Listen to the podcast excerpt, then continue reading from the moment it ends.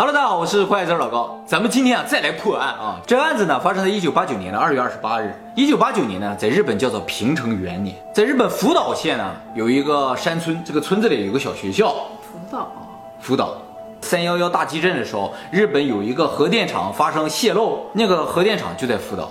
这个案子呢，其实也就在那个地方。学校里边有个女老师，放学了之后呢，她就回宿舍了。她的宿舍呢就在学校旁边。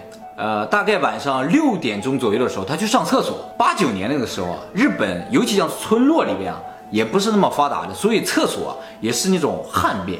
现在的年轻人可能都不知道了，就是以前啊，呃，大家都用一个公共厕所的，然后一个坑一个坑一个坑的，坑下面有一个化粪池的那种感觉。嗯，换句话说，你从坑上面能看到下面的简直是我的噩梦。对对对，所以没见过的人最好不要见过，反正是非常非常脏、非常恶心的那么一种厕所。不过日本这个厕所还好一点，它不是好多坑在用一个化粪池，它是一个坑接一个 U 型管，一个坑接一个 U 型管，这有个蹲便，蹲便呢下面接个管子，然后到这边来呢就通到屋子外面去了，这儿盖了个盖儿，然后在这边排泄。都积攒在这个管子里，然后呢，到有人来清理的时候，他就到屋子外面把这个盖儿打开，然后把这个里边的东西抽走。这个女的在上厕所的时候啊，她就无意往这个便坑里看了一眼，看到一只鞋，这个鞋不是她的，她就觉得很奇怪，是个男性的鞋，她就又又紧张又害怕呀，马上呢，这个就跑到屋外面去。我说了，它一个 U 型管出来，外边有一个盖儿啊，她发现盖子被打开了，她就往那个管子里看了一眼，结果发现一条腿。他吓得马上就打电话给校长和他公司的男同事。他胆儿挺大的，他看到鞋他还敢去后面看化粪池。对他不知道这个是怎么回事啊。日本六点钟已经挺黑的了。啊，二月份嘛，冬天天已经黑了，很黑。嗯，校长和学校的这些男同事啊就都来了，一看呢说不行，这有个人呢，这不管是怎么情况，赶紧报警，是不是？警察就马上来了，来了之后呢，警察就把这个人就开始往外拽。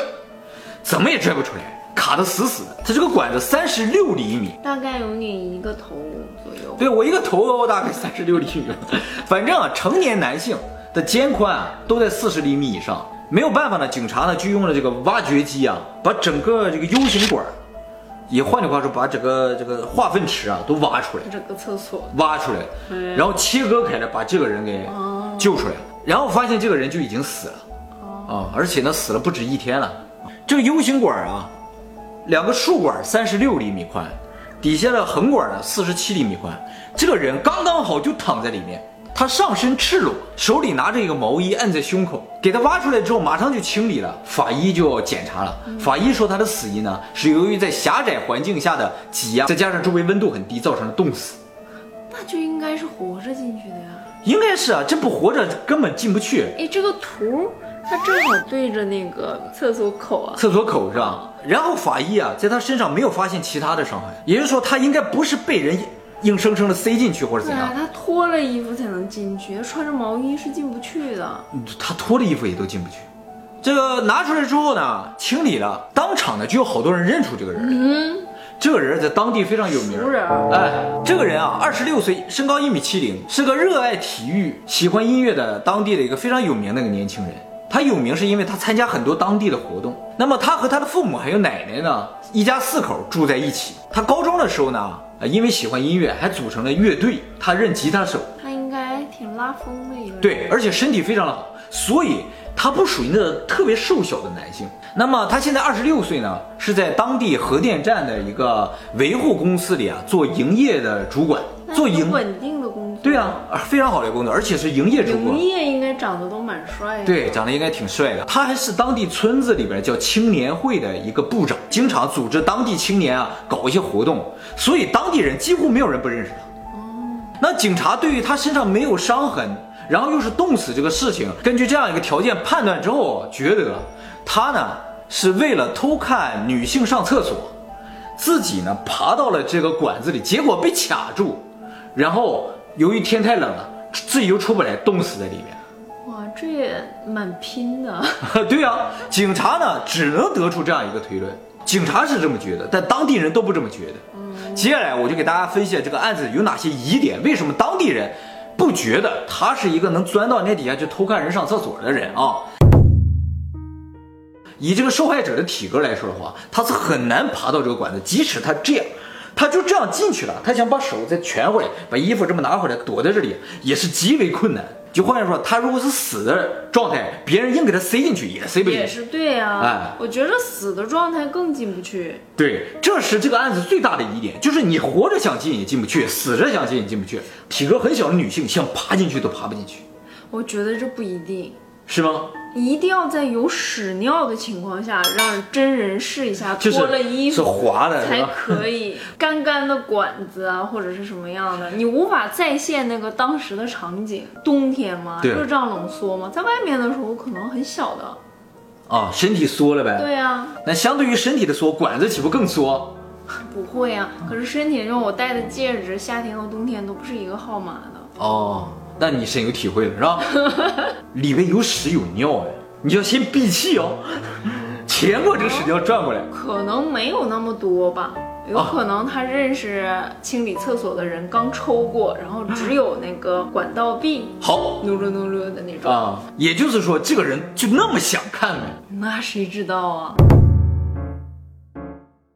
我说的这个案子呢，发生在平成元年，也就是这个昭和天皇去世了，然后平成天皇上来了，所以当时啊是日本的国丧的日子。国丧呢是从二十四号到二十七号，嗯，所以这个女教师啊，二十四号到二十七号请假回老家了，她不在家，受害者是知道这个女的不在家，嗯，她知道她不在家，她钻到管子里，他看谁呀、这个厕所又不是光给她一个人用的，就她一个人用的。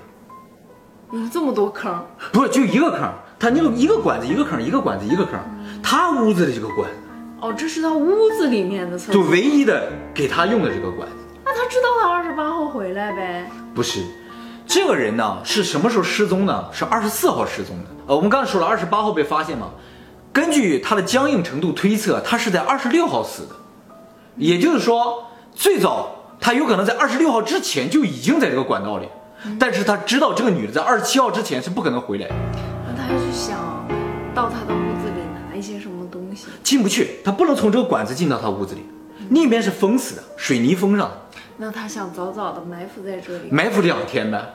他只是想试一下，没想到出不来了。啊，趁他不在家试一下。对，那么这个 S 呢，我刚才说的是二十四号失踪的，他最后一天呢的前一天晚上参加了他一个前辈的送别会，晚上一点钟回家了，但是他当时他父母奶奶都睡觉了，所以谁也没有看到他。第二天早上，他父亲呢在屋子里看电视的时候啊，听到门口他说了一句：“我出去一下。”嗯，这就是他家人对他的最后的目击情报。虽然没有看到这个人，只是听到这么个声音，说我出去一下。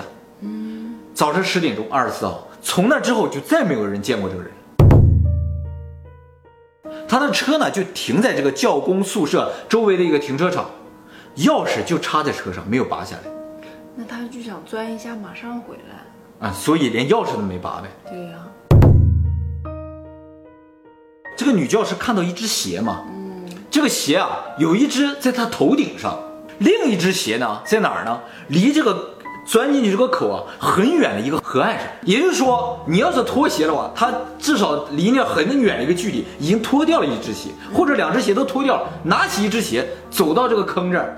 把这个盖儿打开啊，衣服脱掉，开始往里钻，拿着一只鞋把，钻进去卡在里边儿，那个人又不在家，啊，你没人听见，结果他就啊冻死在里边儿，是这样一个流程，对不对？感觉上啊，但是这个鞋为什么要这样处理？他为什么不要两只鞋都都拿着？他拿一只鞋进去，可能挡挡，屎尿，另一只鞋留在河边上，一会儿回来的时候身上肯定要脏啊，在河边可能还会再洗洗鞋子什么的。留一只鞋干净就行呗，好吧？他要腾出一只手干点什么可能？对呀哎，那么这个警察呢，虽然也看到了这些疑点，但是警察呢实在给不出一个说法，也没有任何的线索能证明这个案子是他杀。嗯，但从感觉上又不像自杀。所以只能认定为什么？他就是想偷看女性，然后呢钻到这个管子里，造成事故，结果事故死，算是一个意外结案。但是呢，他的父母以及村民是不这么认为的，太牵强了吧？就死活就往里钻，而且钻一个明明知道家里没有人这么个地方，提前两天往里钻。我们接下来就要说一下这个村民对这个事情的看法，以及他们认为的可能性啊。这个村民啊，后来还联名啊，署名四千多人署名，要求警察重查，但是警察实在没有任何证据，不能重查。当地村落里总共也就不到一万人，也就是说，一半人都认为他这个案子是有问题的。当地村民认为这个案子最大的一个可能性啊，是他杀，是谁杀他呢？是村长选举的他的反对派的人杀他。哎，这个事情要说到这儿就稍微有点复杂了。当地村子啊，正好在那个时候啊进行村长选举。这个小伙啊特别有才华，嗯，演讲能力特别的强，所以村长的候选人啊都找他替他们演讲，帮他们拉选票。于是呢，村民就认为是他，比如说帮这个村长去演讲了，另一个村长候选人就觉得这个小子如果帮他了，我机会就不大了，于是就把他杀死了。村民为什么觉得村长选举这事儿能造成杀人呢？是因为我刚才说了，这个村子啊是在。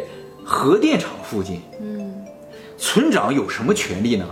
村长能够决定核电厂可不可以在这开。当时村子里有一伙人支持开核电厂，有一伙人不支持，所以两边的这个针锋相对是非常激烈的，所以才会有人怀疑说这是村长竞选买凶杀人。但是如果是买凶杀人，怎么塞进去？为什么要塞在这个一定会被发现的地方？因为到时候肯定要抽啊，抽屎抽尿的也会发现。我刚才说这个女教师和他是认识的嘛？这个女教师啊，在案发之前啊，经常收到骚扰电话，但是并不知道这个骚扰电话是谁打的。嗯，这个女教师的男朋友啊，就找这个受害者商量，说怎么来处理这个事情。这个受害者和她男朋友就说咱们录音，就把这个骚扰电话的录音录下来之后呢，送到警察局去报警了。